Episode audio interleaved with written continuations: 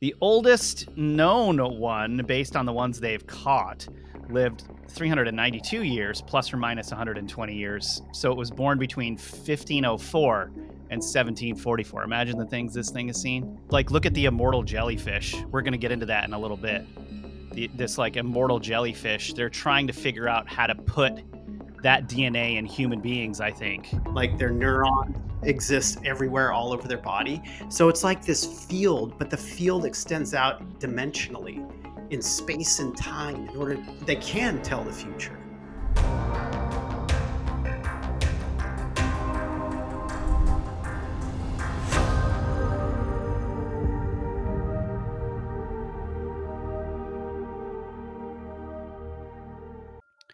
Welcome to the Metaphysical Podcast, where today we'll be diving into the telepathic, strange, and mysterious things that can really only happen in the ocean. Pistol shrimp have supersonic weapons hotter than the sun and deadlier than you think. The Greenland shark may be a supernatural cryptid that can live for hundreds of years. Are there deeper truths beyond the Inuit legends and stories of this slow moving scavenger? Some creatures have bizarre ways of surviving impossibly cold conditions. And do immortal jellyfish and fortune telling octopuses tell us more about the nature of life longevity and the human body? Bizarre things happen in the ocean and all over the world, that's for sure. Hear all about them in this metaphysical episode that's out of this world. Are you listening to the Metaphysical Podcast on Spotify, Apple Podcast, or elsewhere? Leave us a five star rating and review. It really helps us reach more people. And remember, you've got to like, follow, and subscribe on YouTube, Rumble, Ganjing World, Twitter, and Facebook. John, how you doing? Hey, what's happening?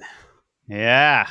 So what? This has got to be like the fourth episode that we've done on animals. We decided to to uh, change it up a little bit today. We're going to be hitting uh, seafaring animals, which is going to be probably just as mind blowing as the land animals that we've encountered thus far. Yeah, you know, I like the the sea animals have existed and evolved in a totally different environment.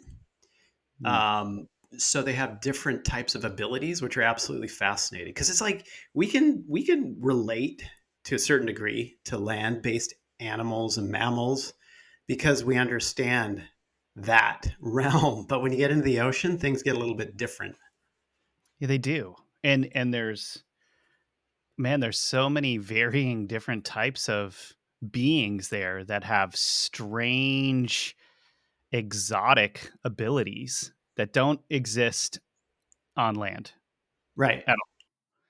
And we'll be getting into some of those today, you guys. Uh, we're going to be going through some very, very interesting creatures that you've probably never heard of with abilities that should not be on this planet.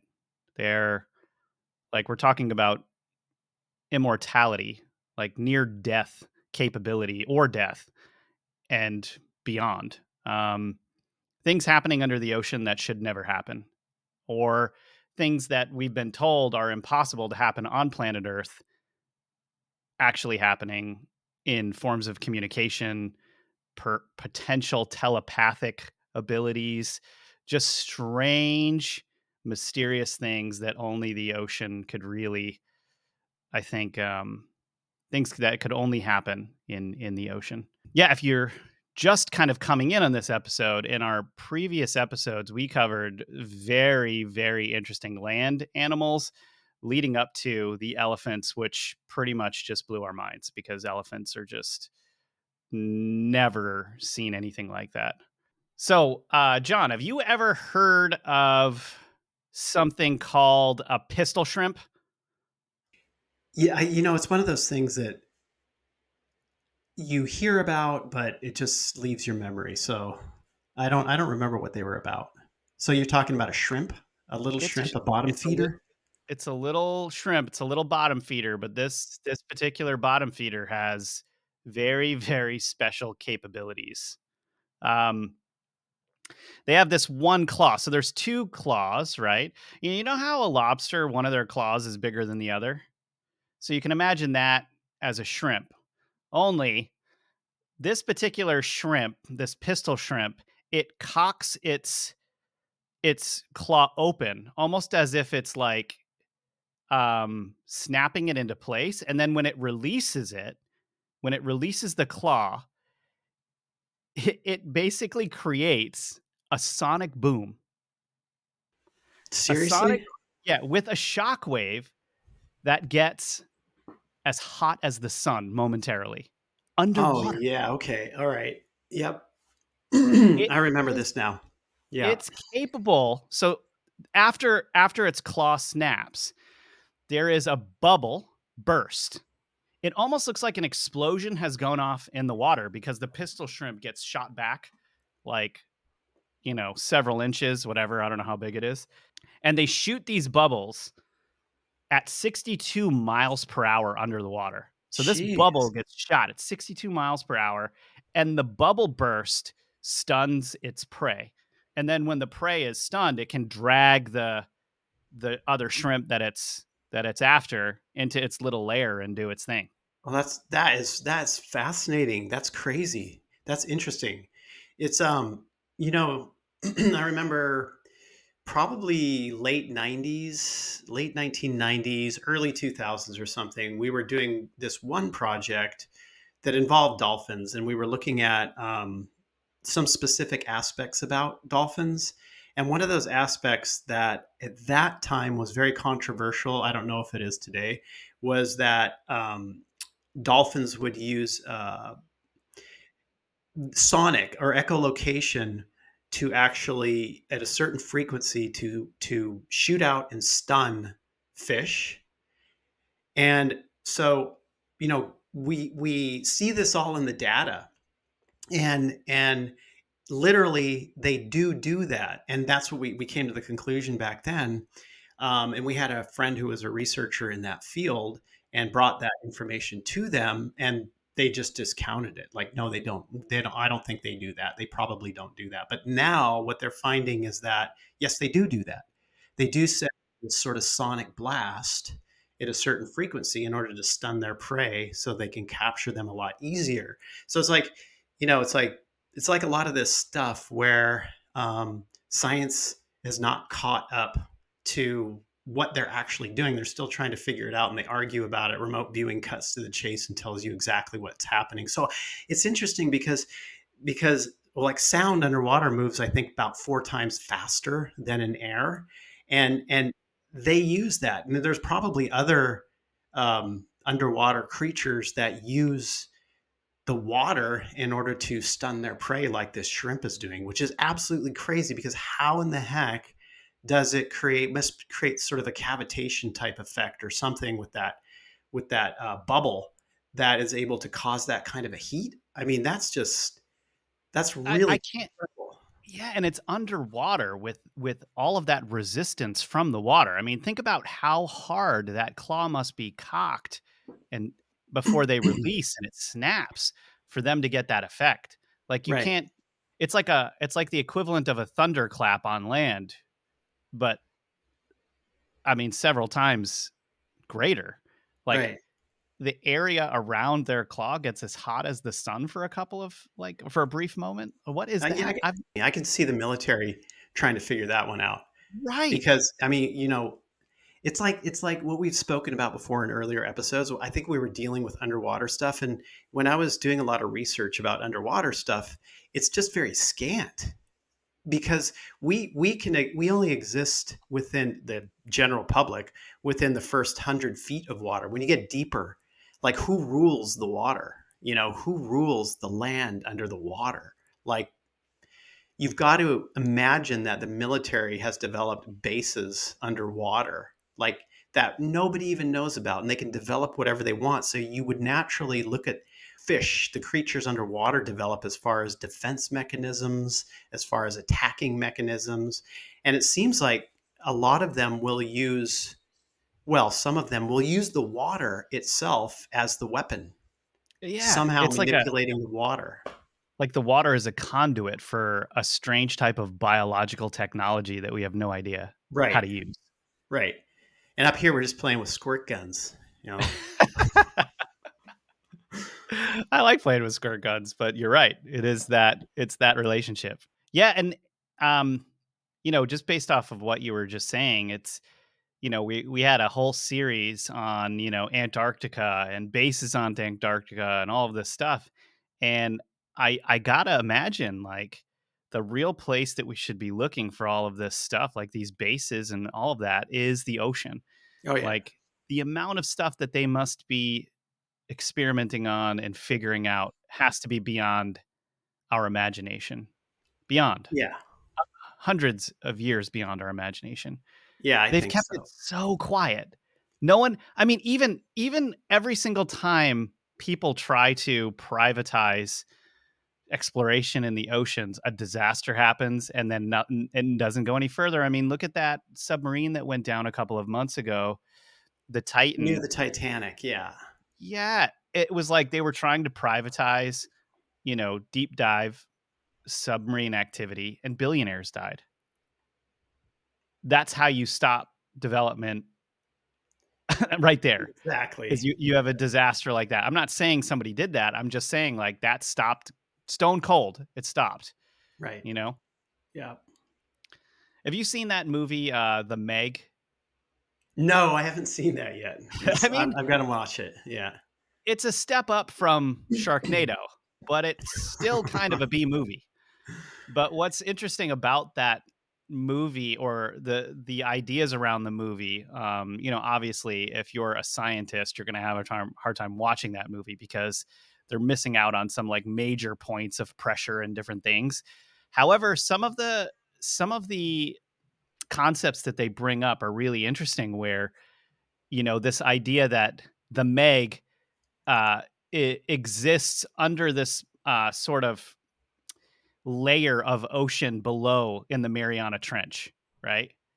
And so below this area, somehow there's not as much pressure. This thing is able to thrive, and then it gets up into the regular ocean and just starts like wreaking havoc. And we're talking about like, you know, a massive megalodon shark, Right. which there have been sightings of. There have been satellite sightings of megalodon sharks. And we're talking about a shark that could easily swim up 1500 miles in a day, you know, Right. which Right. is very far. So there's there's really a lot of weird stuff you know, I mean, eventually we're going to have to do a show just on megalodons. But if you guys are interested in sharks, we are going to be talking about the craziest shark we've ever found that is going to blow everyone's mind. It's called the Greenland shark. So hang on, we're going to get through a couple of more couple of more animals and then we're going to get into the Greenland shark which you're not going to be the same after hearing about that thing. It's weird. So, Yeah. I was I was just I was just remembering back to my childhood and watching Jaws. I think like every kid watched Jaws, and I grew up, yeah. you know, Southern California, so it's like I was always in the ocean. And I mean, literally, I couldn't go in the ocean for like two years after watching that. It's like it was that was bad. I mean, Yeah. that was one of the scariest movies. That was one of the sharks. I don't know about sharks. I mean, you get to like you know whales orcas dolphins and stuff you're you're stoked i mean i used to go surfing and dolphins would surf the, the same wave with me. I'd be surfing with dolphins. I mean Right. that's a normal semi-normal experience when you spend a lot of time in the ocean. But the moment there's a shark you're out. You go. Get out of the water immediately. But when you've got dolphins around you're you're more or less going to be safe from you know shark skullduggery. Well, and and re- allegedly sharks are afraid of dolphins. Dolphins have a way of headbutting those things and right just sending them for a loop. And they're right very fast. Dolphins are very very fast. and their eyes like sharks eyes they're just dead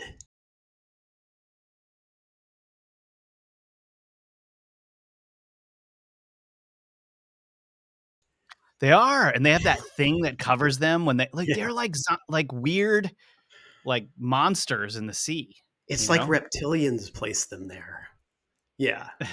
Like Something like reptilians put sharks in the ocean. To kill on. everyone. it always comes back to reptilians. Speaking of uh well, reptiles in general, have you ever heard of a wood frog? no i haven't. Gotta say i haven't. All right, well, we put it is called a wood frog, which would kind of, you know, it would suggest land, but you're going to have to hear about this strange amphibian, which, you know, when I heard this, I was like, this is not possible. And of course, everything on the subject that we're covering or on uh, on the subject of animals that we're covering today is is quite impossible. But the wood frog has developed a very bizarre way to hibernate during the winter by freezing to death and returning to life in the spring. Actual frozen, dead. Okay, so it can be it can be found as far north as Alaska and it survives winters by freezing for up to 7 months straight. Okay, now the frog's heart stops beating and its respiration completely ceases. So, by all accounts, this thing would be considered dead by modern science. Right. Totally dead. Now, these frozen frogs have been found to have blood glucose levels up to 10 times higher than normal, which somehow helps the cells retain water despite, you know, freezing temperatures and all of that. When so when the wa- warm water comes back, basically uh, the they thaw out over a period of time, and then within to 14 to 24 hours, completely fully functional again. It's like a zombie friggin' zombie Wow. frog. That's incredible. That's incredible. I wonder if this type of research has gone into like cryogenic research. Most likely it has. I think all of these things in the ocean that do stuff like this, Yeah. they they have been re- like look at the immortal jellyfish. We're going to get into that in a little bit. The this like immortal jellyfish, they're trying to figure out how to put that DNA in human beings, I think, right. to, you know, somehow help humans live forever, which is, you know, It's always like respawning, Yeah, yeah, like video game respawning. it, it is. It, actually, it is. It's exactly like that.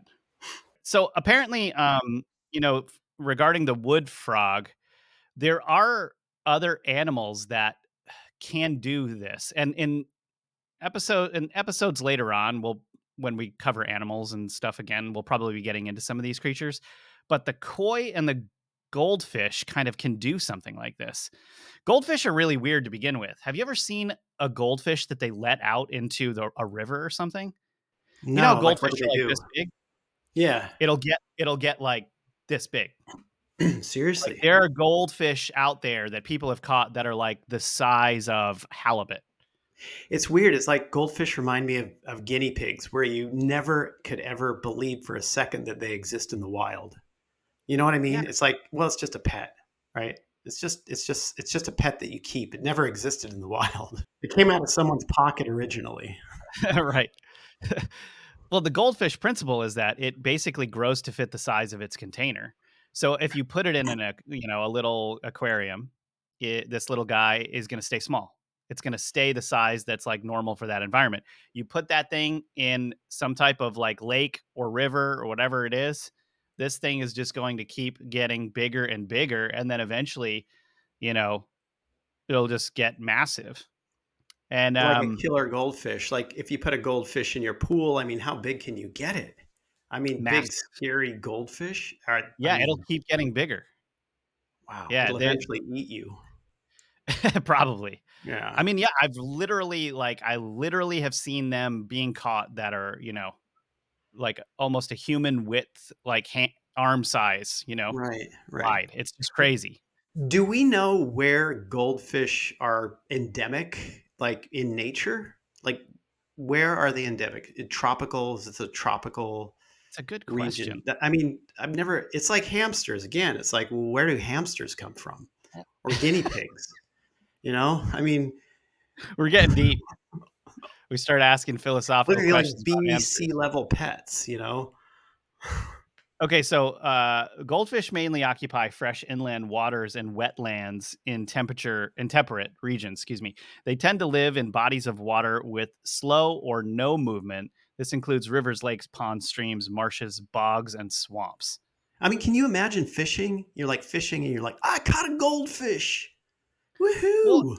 And if they get as big as I just described, which they do, why don't we eat them? I nobody's going to eat a goldfish. You're not going to catch a goldfish, catch a goldfish, and then eat it. It's, you're just Why? not. It's like it's like when you're when you're a kid and you get chickens and you name all the chickens, you make friends with them. You don't end up eating them unless your parents make you, which yeah happens. That happened to me actually.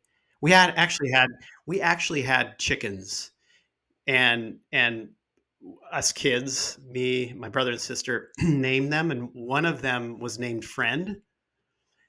We named it. It was a nice chicken. And there was another one that was blind named Minerva. But anyway, one day my parents said, "Okay, we're gonna eat Friend," and so we ate Friend. It was horrible. Everybody was sad when we were eating. It was terrible. So I can't imagine eating my goldfish. No, not gonna Yeah, but it, yeah, but if you saw the size of this, the monster Jurassic-sized goldfish, you wouldn't recognize it as a normal goldfish. You'd just be Yeah, like, but I'm not to eat my Billy. Billy the goldfish is not to get eaten. No way. No way. I don't think it looks like a gold. I don't think it looks like Billy anymore.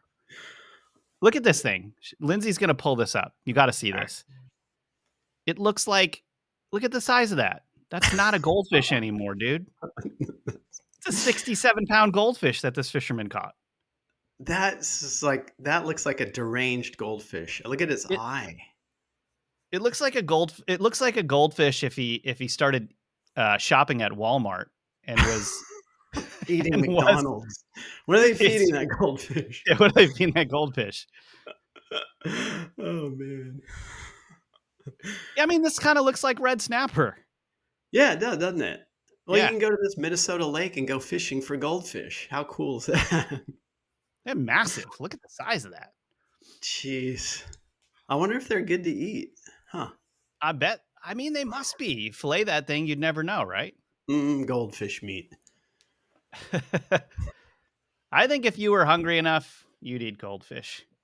So, so like koi and goldfish do this thing where they um they can actually hibernate uh when the when the weather gets really cold for quite some time, like in the winter months. They they just kind of stop movement and hibernate, and then when the water gets warm, they just go back to normal activity. So you're seeing this kind of in in cold water uh, in nature, but the wood frog takes it to that next level where Right. this thing is like dead. Right. It's completely dead for a while, which is insane if you think about it. All right, so next, the Greenland shark. And if you weren't kind of turned off by any of the other uh, beasts that we've covered in the water, you will definitely be turned off by this thing. This thing is the scariness that we discussed when we were talking about great white sharks. Uh, multiply that by about a hundred. We're talking about like a bizarre monster cryptid shark called the Greenland shark, which lives longer than any other vertebrate species on the planet. Okay, so how long? How long does this live? be, dude, between 250 and 500 years. Ah, so the so the Anunnaki didn't like cut back their lifespan. I see. The oldest known one, based on the ones they've caught, lived 392 years, plus or minus 120 years. So it was born between 1504 and 1744. Imagine the things this thing has seen. Man, dude, it almost lived through the Renaissance. It's just shy of the Renaissance. So the Greenland shark has the longest known lifespan, as I said. It can get between 7.9 and 23 feet. So between 2.4 and 7 meters for those of you living in countries that use the metric system. And its weight is between 880 and 3,090 pounds. That's 400, that's between 400 and 1,400 kilograms. So this thing is heavy. And the meat is considered a delicacy in Iceland. Okay. But it's super duper hard to make into an edible form because the Greenland shark is toxic unless you treat the meat for weeks. It even smells and tastes like urine because its flesh has a high uric acid content. Jeez. Yeah. That's a delicacy, huh? Now check this Ooh. out. Even even worse than that.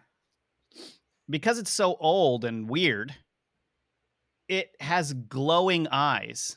because bioluminescent parasites attach themselves to the shark's eyes.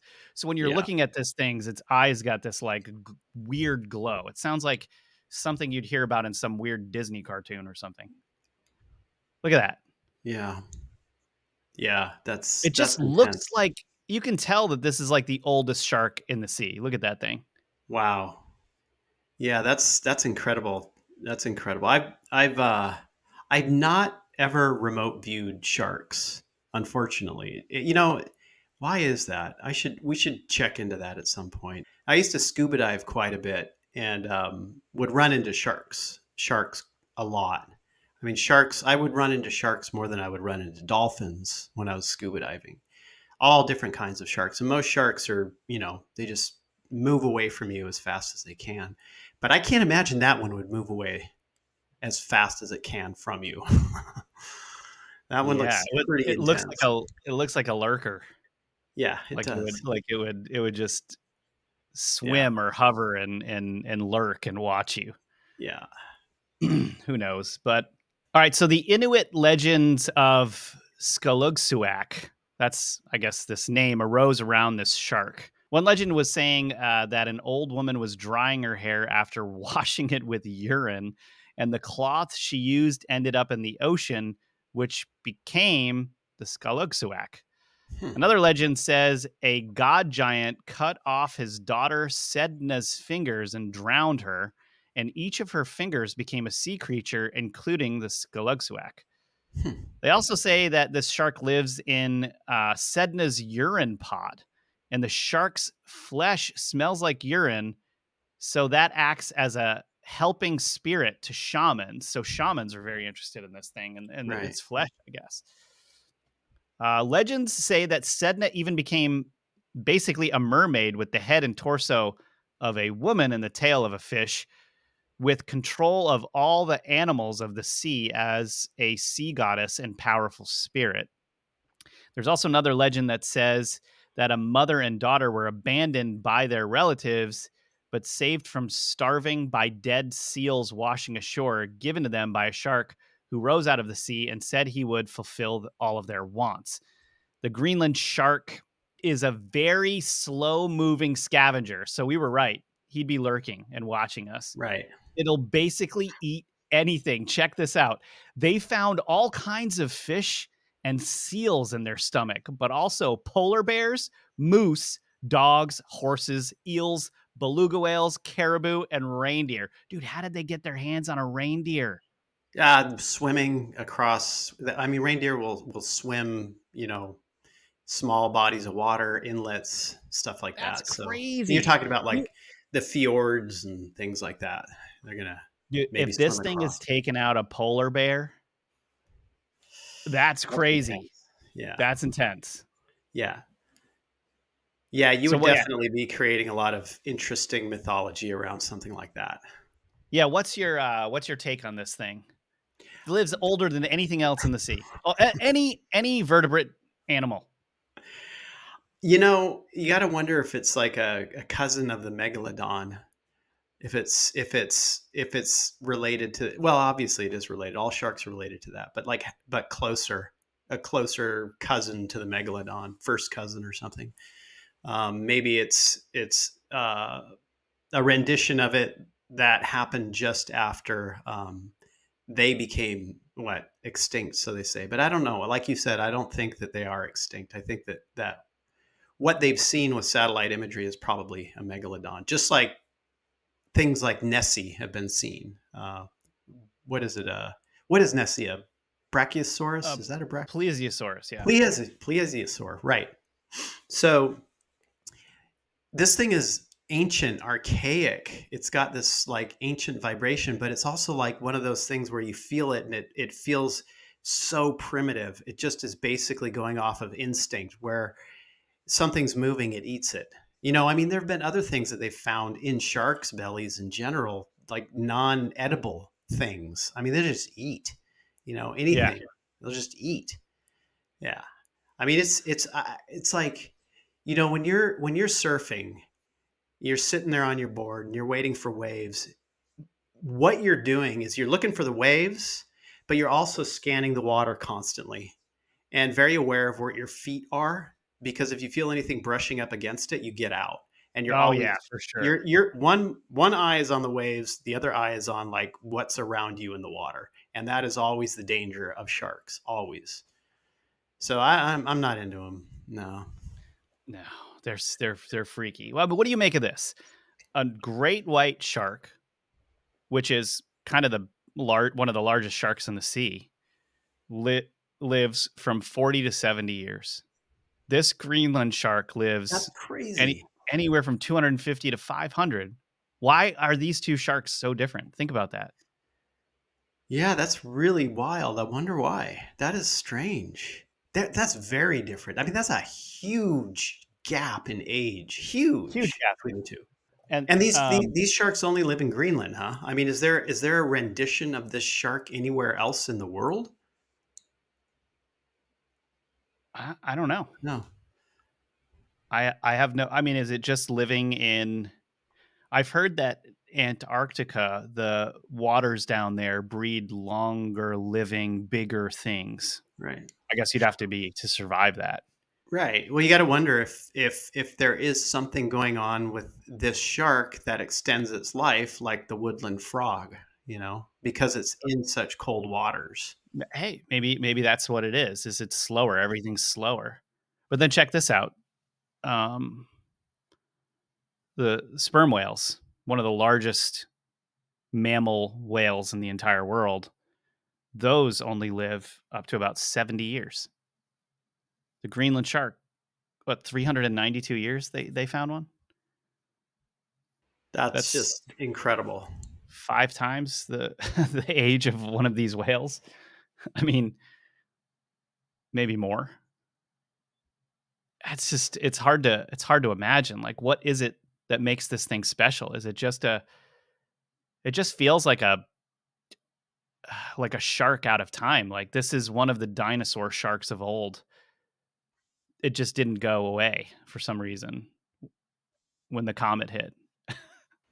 Well, I can imagine that scientists are, are are studying the shark to try to understand why it lives so long with such a focus that humans have on longevity. I'm sure. I'm sure the shark's being studied. It's got to be. Okay, so speaking of uh, weird things that that you know these Greenland sharks have eaten, we got a list of uh, the weirdest things sharks have eaten actually right here, which is pretty funny. Um, a bulldog on a leash. oh What? man. It gets better. A full suit of armor. What? What? I don't have the background on that one. Uh, this one shark ate a porcupine. That had to have been painful. Yeah. I mean, after we talked about porcupines the other day, like if that thing shot in its stomach, those porcupine bristles must have worked their way out of the shark without They killing it. They must have. Yeah. Yeah. A drum, a cannonball, a fur coat, a horse's head. What is this guy in the mafia? a, a tire, license plates, a video camera, an entire chicken coop. How did it get a chicken coop? No, no. How did it get a chicken coop? Come on. Are must like, have Must have been a small one. How did it? Yeah, how did it? It must have like eaten it off of a boat or something. someone had chickens on a boat, chicken coop on a boat. That's an easy way to get to make uh, food while you're on a ship. Yeah, it's, that's true. Yeah. Yeah, so the chicken coop had chickens inside, so he ate the whole coop. He was like, "Oh, this thing's living. I'll eat the whole thing." Okay, so also found in a, a shark's stomach a wallet and a bag of money, A bag of money. Oh which gosh. sounds like mafia stuff again. Some of these sharks are mafiosos. okay, so we got we got some information from the suit of armor. According to a 16th century French naturalist Guillaume Rondelet, the great white shark was once found with an entire suit of knight's armor inside its stomach. It's thought the sea beast thought the soldier was a seal, their prime source of food, and gobbled him up before re- before realizing he wasn't quite as fluffy as the shark's usual snacks. It's thought that the sea beast thought the soldier was a seal. I mean, come on. Like they'll eat um they'll eat anything. they'll eat cannonballs, fur coats, well, fur coat, yeah, tires, license plates. No, Yeah. they don't think it's another fish or something to eat. They just Yeah, this these things would eat would eat Oppenheimer's gadget. Exactly, exactly. So the immortal jellyfish. We're on to the immortal jellyfish here. I'm gonna I'm gonna go ahead and and attempt this. Tur Turritopus Opsis Turritopsis dohrnii, aka the immortal. Yeah, Turritopsis. Uh, aka the immortal jellyfish. So it grown into adulthood in a matter of weeks. So once it's born, it grows into adulthood, no time at all. Now, keep this in mind. These things are tiny. It's 0.18 inches across. That's 4.5 millimeters across. It's smaller than a pinky nail. Hmm. Bright red stomach, edges lined with up to 90 white tentacles, transparent. An adult jellyfish is called a medusa. In response to physical damage or even starvation, they can take a leap back in their development process, transforming back into a polyp. In a process that looks remarkably like immortality, the born again polyp colony eventually buds and releases medusae that are genetically identical to the injured adult. Hmm. It pr- reproduces itself genetically, multiple versions of itself. Wow. It shrinks Wow. So in on multiple versions. Yeah. Huh. Yeah, yeah. It shrinks in on itself, reabsorbing its tentacles and losing the ability to swim. Then it settles on the seafloor as a blob like cyst. Over the next 24 to 36 hours, the blob develops into a new polyp, the jellyfish's previous life stage, and after maturing, the medusae bud off. The process has been likened to if a butterfly, instead of dying, could transform back into a caterpillar and then metamorphose into an adult butter- butterfly once again. Very similar to the planarian worm in a way. Yeah, it is. It is. It sounds a lot like that. That's. I wonder how much, how many creatures out there do this, um, and how they develop that. That's fascinating. So that conceivably they could live forever Yeah. And multiple versions of them genetically are clones. Yeah. yeah, clones. They're it's like cloning, they're a little cloning plant. Right. Anytime anything happens that's uh that's traumatic, it just goes and, and clones itself multiple times to exist. So we discussed these uh, planarian worms in a previous episode, so you got to go back and watch that. It's fascinating that whole discussion. Now, the process behind the jellyfish's remarkable transformation is called transdifferentiation, and of course, this is extremely rare. So, transdifferentiation reprograms the medusa's specialized cells to become specialized polyp cells, allowing the jellyfish to regrow themselves in an entirely different body plan to the free swimming jellyfish they had recently been. They can then mature again from there as normal, producing new genetically identical medusae. Hmm. it's weird. This life cycle reversal can be repeated, and in perfect conditions, it may be that these jellyfish would never die of old age. Perhaps being eaten is the only way they die. Researchers documented essentially genetically identical immortal jellyfish distributed across the world's ocean, raising an intriguing question about the nature of mortality. If all of an organism's cells are replaced, is it the same individual? The genes are the same, of course, but is it the same?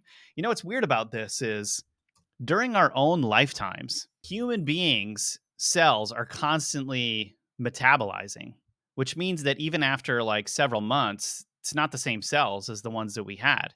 And yet we're still the same being. So you got, I wonder, like, with this immortal jellyfish, if this thing is like multiplying over time, is it more like a network of jellyfish all all thinking and acting together with the same brain? Do you know what I mean? Yeah. Yeah. Absolutely. Like like there's one central. It's a network basically. Network net, network nodes. Yeah. I know. You got to wonder, but you also have to wonder.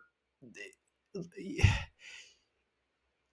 how is life on other planets when it comes to how long they live according to like our earth specific ideas um, because it only makes it like a wondrous thing if we don't live that long and a lot of the things that we observe don't live that long right? But but but i think that that that, that the deeper we go into these strange little worlds we'll find creatures that like that shark that live for 400 years you know that live for a long time because sometimes when we do look at other planets some of the life forms we do find sometimes it's like the lifespan that they have is appears to be a thousand years thousands of years right? So it's like like we think of it as in this wondrous way this wondrous thing which it is probably a lot of that has to do with the limitations of of the length of time that we exist here you know in one form. I mean energy never goes away. It only transforms. So bodies will transform into energy in a sense back into the earth goes into you know when you're talking just about the physical. And so so when you look at it it's like all of these life forms go back to the energy that sustains the one big life form and life on it which is the planet which lives for a very long time if you think that way but we don't think of the earth as a conscious being or most people don't because you know it can't talk. it doesn't have yeah, but words. what if it can? Huh? I, I don't know. I mean, after all this research that we've been doing, I mean, think about it. The elephants speak through the earth using seismic waves. That's what I say, not using words, right? Right. It, th- there's a different language if you care. And this is one of the, the one, this is one of the issues I think when you get into when people are researching animals, when scientists are researching animals, because they're coming from the one standpoint of we are above them because we use language and we try to train animals to use our language, right? Mimicry, in a sense. They, that's what they call it mimicry from birds to uh, dolphins, belugas, whatever. Like trying to train an animal to use our language, yet we don't try to use their language, right? And because we think we're at the top of that chain as far as communication goes. And and so that's like that's what we're standing on when it comes to this stuff. And so we don't ever think in terms of how does how do other how do trees speak? How do trees communicate? How does the earth as as this massive ecosystem communicate? How do whales communicate? Uh, well, they only use sounds to communicate. No, that's not true. It's much more than that, right? But that's only what humans see. So I don't know. So I think that th- this whole age thing is a fascinating topic, and I think it's it's one of those things that feels just limited to the perception of humans as far as like the limited understanding that we have on aging in general. I was thinking about this and it's like we have these like several different layers of uh, idealized notions that we have about ourselves, human beings. But what if even we don't communicate? Like we communicate in only one of the ways that that are possible for us to communicate because we have language, we've developed civilization. But I mean, the whole point of this show is an exploration into, in a way, other forms of communication and other forms of of acquiring information about mysteries to explore that which is unexplored Right. and to to figure some of these like age old mysteries out or get closer and of course the more that we explore the more questions that come up Yeah, I was thinking that if humans as a whole um, understood that that energy only transforms and that you know they will move along humans will move along. If this was like some move along from this experience to other experiences once the body collapses in on itself that they had the perception and awareness of the continuum of that how would that make it even matter that the human body only lives for 70 to 100 years how would that matter would we focus on that Maybe, maybe not. Yeah, I think it's uh it's one of the I guess things that defines us as human beings is this struggle with mortality, right? When what you're saying essentially is actually energetically maybe we're immortal. But we're we're deluded by this and saddled by this body that makes us believe that we have a certain amount of years here and all of these things.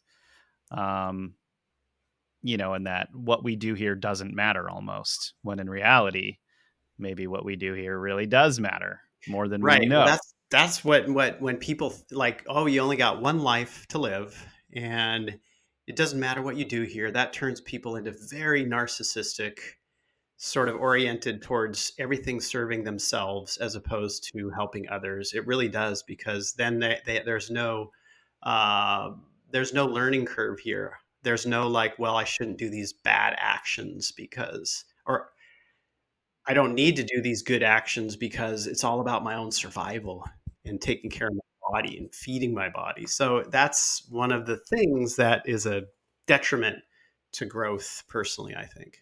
You know, we we hit a bunch of different sea creatures, but we didn't yet talk about one of the most bizarre sea creatures, the octopus. I think the octopus has to be even with knowledge of the Greenland shark, the immortal jellyfish, all the things that we covered, I still think that the octopus has got to be the weirdest creature in the ocean. It's so bizarre.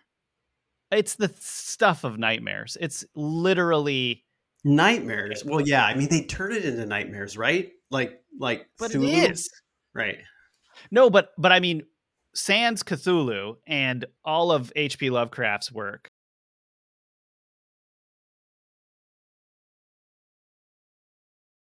if you're just to come across an octopus, it looks like the stuff of nightmares. I mean, we're talking about the stuff that probably informed like H.R. Giger's Alien in in Aliens. I mean, it's the tentacles, you know, the idea of these tentacles wrapping around you, the strangulation um they're they can slip through almost any crack. I mean, they can flatten their bodies out so thin that they can get through a crack in your door. It's it's strange. It's you know the only bone that they have in their body, I think, is their beak and part of their skull, but they can flatten everything else out. So as long as they can get that through it, they're gonna they're gonna squeeze through. Right, completely. But but here's where discernment comes in. Um, when we when we I've been scuba diving and encountered um, these creatures. I've encountered them before underwater and stuff. Um, I've remote viewed them, and and when you remote view them and have that that remote viewing discernment, you'll find that these beings are actually really cool, and their mind, their consciousness structure is not how people portray them on the weird you know Cthulhu freaky side. Cthulhu side. Right. It's not like that at all. They're they're hmm. ex- exceedingly intelligent, and intelligence that that is like that is not limited to a brain structure. An intelligence that's energetic.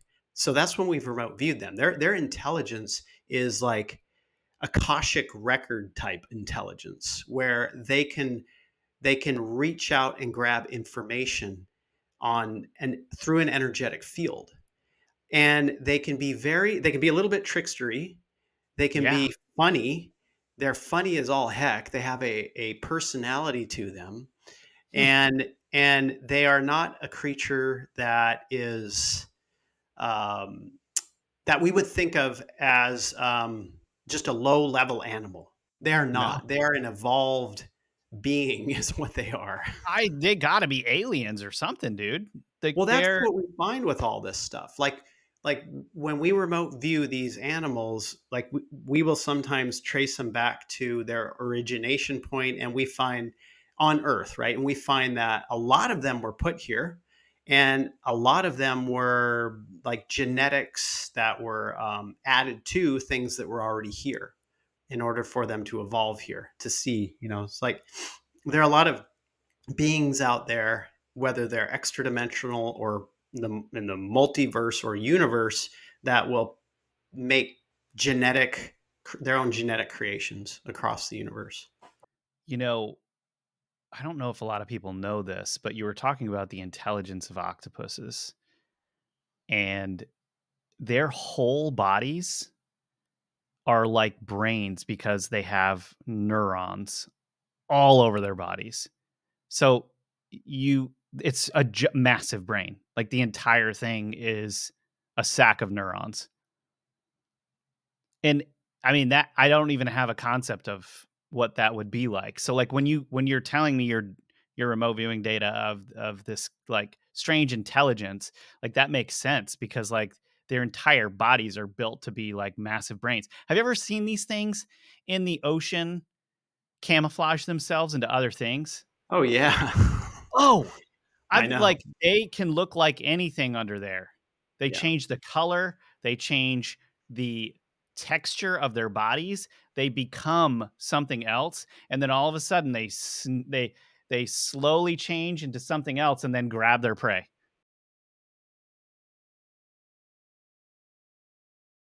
I mean, well, it, like let's just cut to the chase here. I mean, all underwater sea creatures are are absolutely bizarre. Like from a remote viewing perspective, 100% bizarre. So one time we were tasked with remote viewing um, where this submarine went down, right? Where like where this submarine went down, what happened to it, and so I'm remote viewing and I've got a monitor and and I completely focus. Now I like when you're remote viewing like on operational stuff, you're blind. You don't know what it is you're remote viewing. You only go through the methodology that you know. Well, and you've just got a set of numbers that someone gave you, and you're remote exactly. viewing those numbers, and you don't know what it is, and then this data is coming in, and you you document it Yeah, you're just writing stuff down and you're doing your different movement exercises and stuff like that in order to get information. And so I'm describing this sort of, eh, I think it's underwater.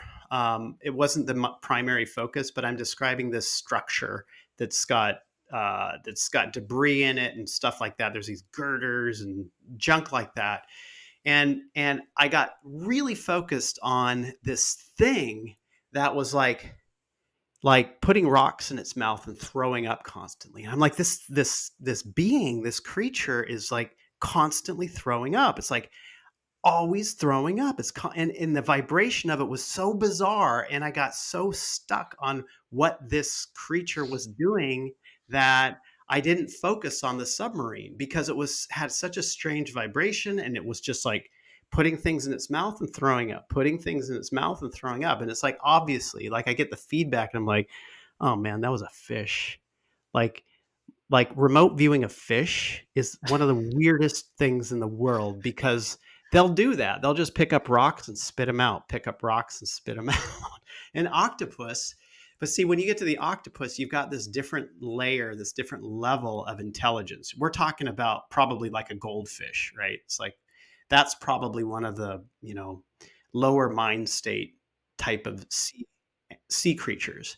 When you get to the octopus, though, you've got this like thinking creature. You've got this creature that not only can think, utilize information in the three dimensional or four or five dimensional world that it's in within the water, you've got a creature that goes beyond that, that Mm. utilizes a, a, a larger brain structure, even connecting into other octopi out there in order to gain information on things. Octopuses. Oc- is it octopuses? I know it's weird. All right. I'm not going to go there. So, like, I, I remember doing that session, and then I went to Rubio's restaurant to get some food, and um, and they have a big fish tank in there with all these fish, and like, I just literally came off that session, and I ordered my food, and I just like stood in front of the fish tank for like uh, like 20 minutes waiting for my food, just staring at the fish because once you connect into the vibration of of beings in remote viewing that that lasts. And so you begin to understand them more right? And so the fish they when you really connect and then you feel you have a fish in front of you and you're feeling the fish as you felt them in the remote viewing session it's like you really begin to understand what they are and their vibration. And that never leaves you you know? And that's Yeah. that's one of the beauties of like being able to move into a different aspect of yourself with remote viewing or anything that's like that to gain a, a, a more multi-dimensional sense of our world around us. But then you have like um, the whole paul the octopus story right? Paul the Yeah. octopus was the uh, the octopus that called the winners of the World Cup games leading up to the main World Cup event. And and this was 2010, and this was a South Africa uh, FIFA World Cup. So this octopus lived in Germany, and and there were um, I think there were seven games that the German team played, and it predicted all the outcomes of every game for the German team. And then he also picked Spain to win the final against the Nether- Netherlands, which was correct. So the way they did this was that they would put let's in his tank, they would put in a box on one side a sea urchin with a flag for Germany, right? And then on the other side, they would put in a box another sea urchin with a flag for the team that they were playing for any given game. And with with their intent, they probably wrote it on a piece of paper too, and like you know, put post-it note on the tank. Okay, Paul picked the team, right? Their intent. So here you have Paul picking up the psychic vibrations of the people and what they want. And so Paul would go eat the urchin, urchin in the tank with one of the flags, whether it's the German team or the other team. And he predicted the winner of each team by doing it, by doing that. So when we had remote viewed this, again, like we go back to this, this multidimensional um, mind structure of the octopus. It doesn't just exist in 3D or 3 or 4D reality. It exists in a re- reality that goes beyond space and time. We do too. We just don't realize that we do. Right? And so that was that, that was the beauty of this this thing that people were doing with Paul the octopus who is now deceased. God rest his soul. Um, he's- I mean, he was amazing octopus. I love I love these guys. They're incredible. So so that's the cool thing about about about them is that like you know you what you were saying is that their brain structure is on their skin, like their mm-hmm. neurons exist everywhere all over their body. So it's like this field, but the field extends out dimensionally in space and time in order they can tell the future, right? It's just that how do you get them to know that you want them to tell tell you the future? You have to you have to tap into what they are, right? So whoever was doing this had a had an understanding about octopuses in general and what they could potentially do and decided to try it out, which is just very very cool. Yeah, I mean it it's it this example seems to communicate that they have some sort of multi-dimensional abilities like you were saying some s- type of psychic abilities. Who knows what communication for these things are even like? Can they can they speak telepathically? You know what i mean? Right. it it we don't know. I mean if they're they're obviously like it's not it's not considered possible to do what paul the octopus did in society currently. Can humans do it? Probably. I mean yes you and i both know that they can but paul's out here doing it like it's second nature and then i mean honestly it's like after that anybody who wants to win a bet for any type of gambling is going to go buy an octopus if they're smart. yeah, seriously. I mean, that is like totally insane because we're we're talking about you know, I mean, with sports in general, it's like it's hard to know like who's going to win something like this, and I mean, there's a lot of there's a lot of conspiracy theories as to whether or not like sports are rigged in the first place, but Paul's nailing it every time.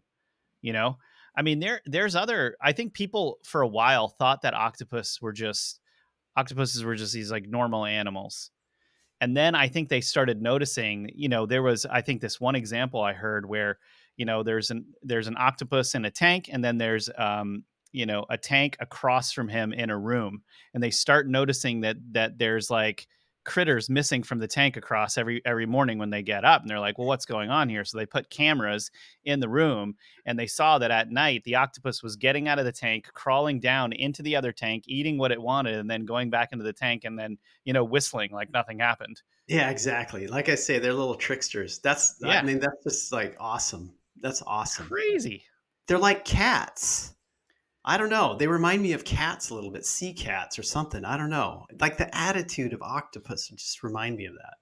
Interesting. Yeah. Well, I'm glad they're not as nightmarish as I originally thought because I was really well, thinking I mean, that they the were big this... one. I don't know, man. You know, yeah. you get to the ship-sized ones and like sinking pirates and stuff like that, like in that beak coming at you, man. No, I mean, and I mean, like which, yeah, which which species doesn't have their version of of a nightmare? You know, like right. sharks, you've got the great white. You know, there's there's just lots of creatures that the bigger they get and the older they are, the scarier they are sometimes. Right. You know, so even big trees freak me out. Sometimes big gnarly trees just there's something off about them. Like they have oh, some man. menace, menacing to them that's like you just want to s- kind of stay away? You're like ah, i'm not even touching you dude. Like i know i know some trees like i've noticed some trees have a more pronounced con- consciousness than other trees and and i've run into situations before where i can hear them like coming into my energy field and, and trying to connect and communicate and talk and they're just I, yeah it sounds nutty but no it's that trees have a consciousness that who it can it can span the like it can span the um, realm of good to bad humans. Let's just put it right. that way. Yeah. Well um we should probably end this episode here. Um i hope you guys enjoyed this. This was just a wild conversation on all the strange creatures of the sea um, actually, on Rise TV, if you're really into this, we have a whole series on um, creatures of the deep, and uh, you should totally check that out because we we cover all kinds of. We actually go over the Paul the Octopus um, uh, story, and then we cover all kinds of creatures found in the sea throughout the ages, stuff we found on maps, all kinds of things. So if you're interested in that, definitely go over to Rise TV and check out that series. Um, John, thanks so much for being with us. And for those of you watching, uh, stay tuned for next time because the next episode we're going to be covering dolphins, whales, the craziest. It's going to have to be a whole episode because it's just so much crazy stuff to talk about. So hold on to your hats, you guys, and thanks for being with us. And we hope you thought this episode was as out of this world as we did.